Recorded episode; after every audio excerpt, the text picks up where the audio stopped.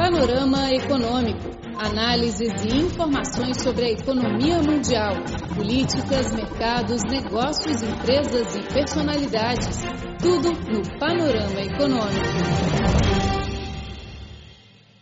Olá pessoal, sejam bem-vindos ao Panorama Econômico.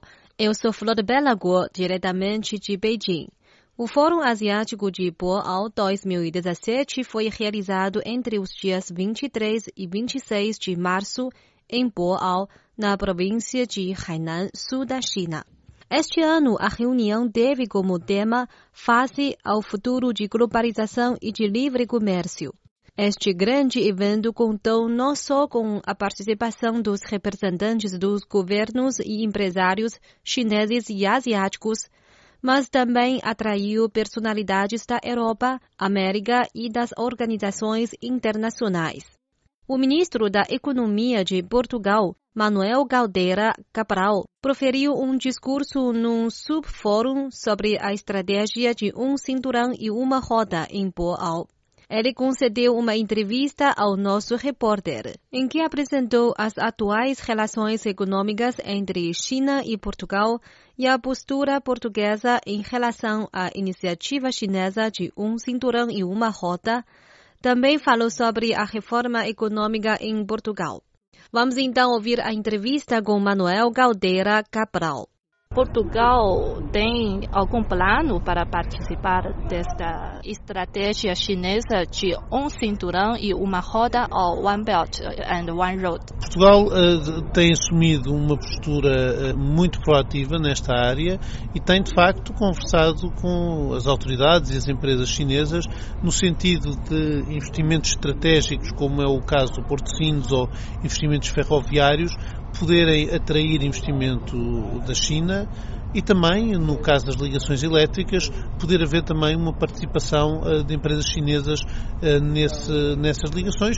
Obviamente que uh, há outros parceiros possíveis e há vários outros países que se têm mostrado interessados em investir também nessas infraestruturas. Esse é um papel importante. Mas Paralelamente ao investimento em infraestruturas, eu acho que devemos continuar com uh, o trabalho de abertura ao comércio. E penso que a plataforma que está uh, já a ser criada e a funcionar em Macau pode dar também um impulso importante à entrada de produtos uh, portugueses e produtos de outros países de expressão portuguesa na China, ajudando em particular as pequenas e médias empresas a entrarem no mercado tão grande e tão diferente como é o mercado da China, mas há vários outros passos que podem e devem ser dados. Neste momento eh, há intenção eh, de investimento da China em Portugal em áreas muito diversas e está a haver uma grande atenção de, de, das empresas chinesas a investir em Portugal e o que estamos a trabalhar é para que isso se concretize e tudo isto faz também parte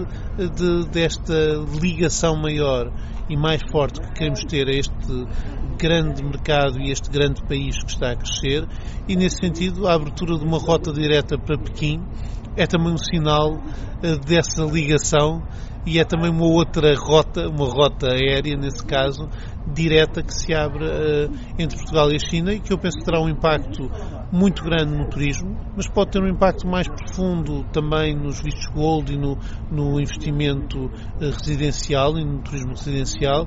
E eventualmente também, porque já estamos a começar a ver esses efeitos, muitos dos uh, investidores que investiram em primeiro lugar no imobiliário e quiseram ter residência em Portugal, depois começaram a desfrutar dessa residência e começaram a encontrar outros projetos investimento e começaram de facto a avançar com esses investimentos e eu penso que é essa nossa visão sobre esta estratégia. É uma estratégia à qual queremos estar presentes, na qual queremos marcar que Portugal é um parceiro estratégico para a rota marítima e que Portugal é também uma plataforma de entrada na União Europeia e uma plataforma de cooperação e de trabalhar em conjunto para os países de expressão portuguesa, mas eh, até para toda a América do Sul, onde as empresas portuguesas já têm uma presença, sabem eh, trabalhar com a cultura sul-americana e podem, nesse sentido, ser parceiros muito interessantes eh, na cooperação com as empresas chinesas.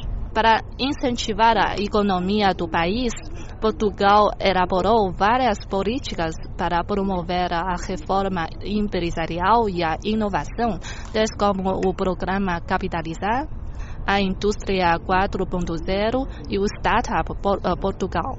Então, além dos setores tradicionais de cooperação, a China tem alguma possibilidade de participar destas iniciativas de Portugal? Eh, sim, eh, de facto, Portugal na inovação está a trabalhar num sentido de não só criar maiores incentivos à inovação e à transferência de conhecimento e de tecnologia das instituições de saber, das universidades para as empresas, mas também no sentido de abrir e de internacionalizar a sua inovação. Eh, por exemplo, na área das startups, o programa Startup Portugal tem como um dos aspectos importantes a internacionalização. E nesse sentido, quando estivemos em Macau, trouxemos mesmo umas startups portuguesas promovemos um encontro entre startups portuguesas e startups de Macau e da China, eh, no sentido de criar esses laços, de criar essa troca de, de, experiências e isso foi muito interessante. Esses laços continuam e o que estamos a estabelecer é pontos com incubadoras onde estão muitas startups, eh, incubadoras portuguesas com incubadoras de outros países e eu penso que essa é uma área em que a cooperação é também interessante. Mas as estratégias que estamos a desenvolver ao nível da inovação tem muito a ver com a visão que temos da competitividade do país. Portugal hoje não é competitivo eh, apenas por preço, tem que ser competitivo porque se diferencia, porque tem produtos de alta qualidade, porque tem produtos e uma, uma produção mais flexível e porque também uh, se integra melhor nas cadeias internacionais. O programa Indústria 4.0 tem muito a ver com a adopção uh, pela indústria de, de, processos de digitalização, mas também a utilização da digitalização para inserir melhor as nossas empresas nos processos de produção internacionais. E nesse aspecto, Portugal chega a esta nova revolução industrial com competências muito fortes.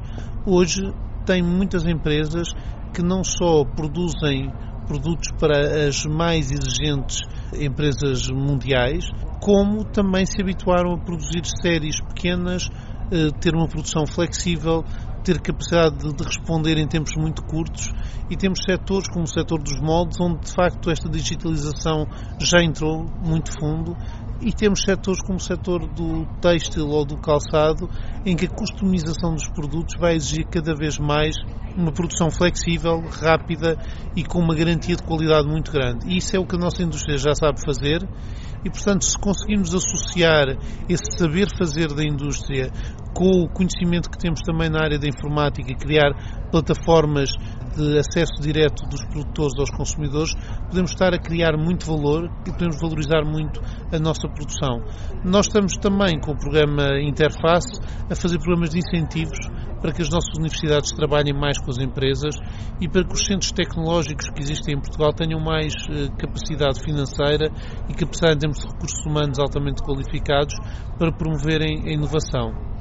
Paralelamente, como referiu o programa Capitalizar, tem muito a ver com as deficiências de acesso a capital que as empresas portuguesas ainda têm, tem a ver também com o endividamento que algumas destas empresas têm e por isso aprovámos uma série de medidas, quer medidas fiscais, que incentivam as empresas que se financiam através de capital em vez de se financiarem através de crédito bancário. De antes, as primeiras, as que eram, se financiavam através de crédito bancário, tinham uma, uma valorização fiscal melhor do que as que se financiavam por capitais próprios. Nós anulámos isso para anular incentivos que são errados, mas uh, lançámos também outras reformas fiscais que favorecem a capitalização lançámos uma série de instrumentos de financiamento eh, por capitalização ou por crédito, mas com eh, garantias do Estado permitem às empresas financiarem-se a mais longo prazo. E lançámos agora também instrumentos de reestruturação empresarial para as empresas que estão com problemas poderem reestruturar a sua dívida e poderem voltar a ser produtivas, fazendo ao mesmo tempo, assegurando a que os credores tenham, eh, sejam, eh, tenham capacidade de receber mais, uma parte maior dos seus créditos.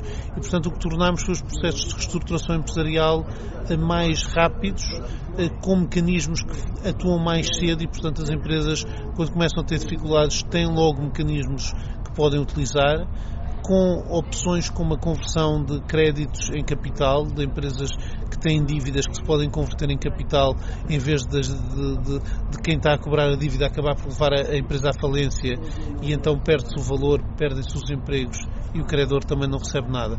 Portanto, estamos a trabalhar em reformas estruturais importantes que, no fundo, estão dirigidas a alguns problemas que a economia portuguesa ainda tem. Tem problemas como eh, a questão de algumas empresas que precisam de uma reestruturação mais rápida, tem problemas de financiamento nas PMEs que queremos com estas linhas capitalizar ajudar a resolver, mas tem também oportunidades interessantes na inovação. Portugal tem hoje cinco universidades entre as 500 melhores do mundo, há 10 anos não tinha nenhuma.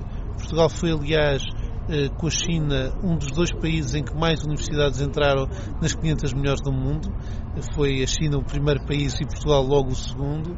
Eh, e isso eh, demonstra que, de facto, a qualidade da investigação em Portugal melhorou muito que as nossas universidades hoje têm talento e têm muita capacidade de responder a desafios de inovação muito interessantes e que se conseguirmos que mais dessa capacidade que se converta em inovação empresarial, podemos estar a criar um conjunto muito grande de empresas muito competitivas. É isso que estamos a fazer com o Startup Portugal, mas é isso que estamos a fazer também com o programa Interface, que liga diretamente a transferência de tecnologia entre universidades e empresas, e com o programa Indústria 4.0, que visa acelerar a introdução de tecnologias digitais, quer no processo produtivo, quer também no processo de comercialização.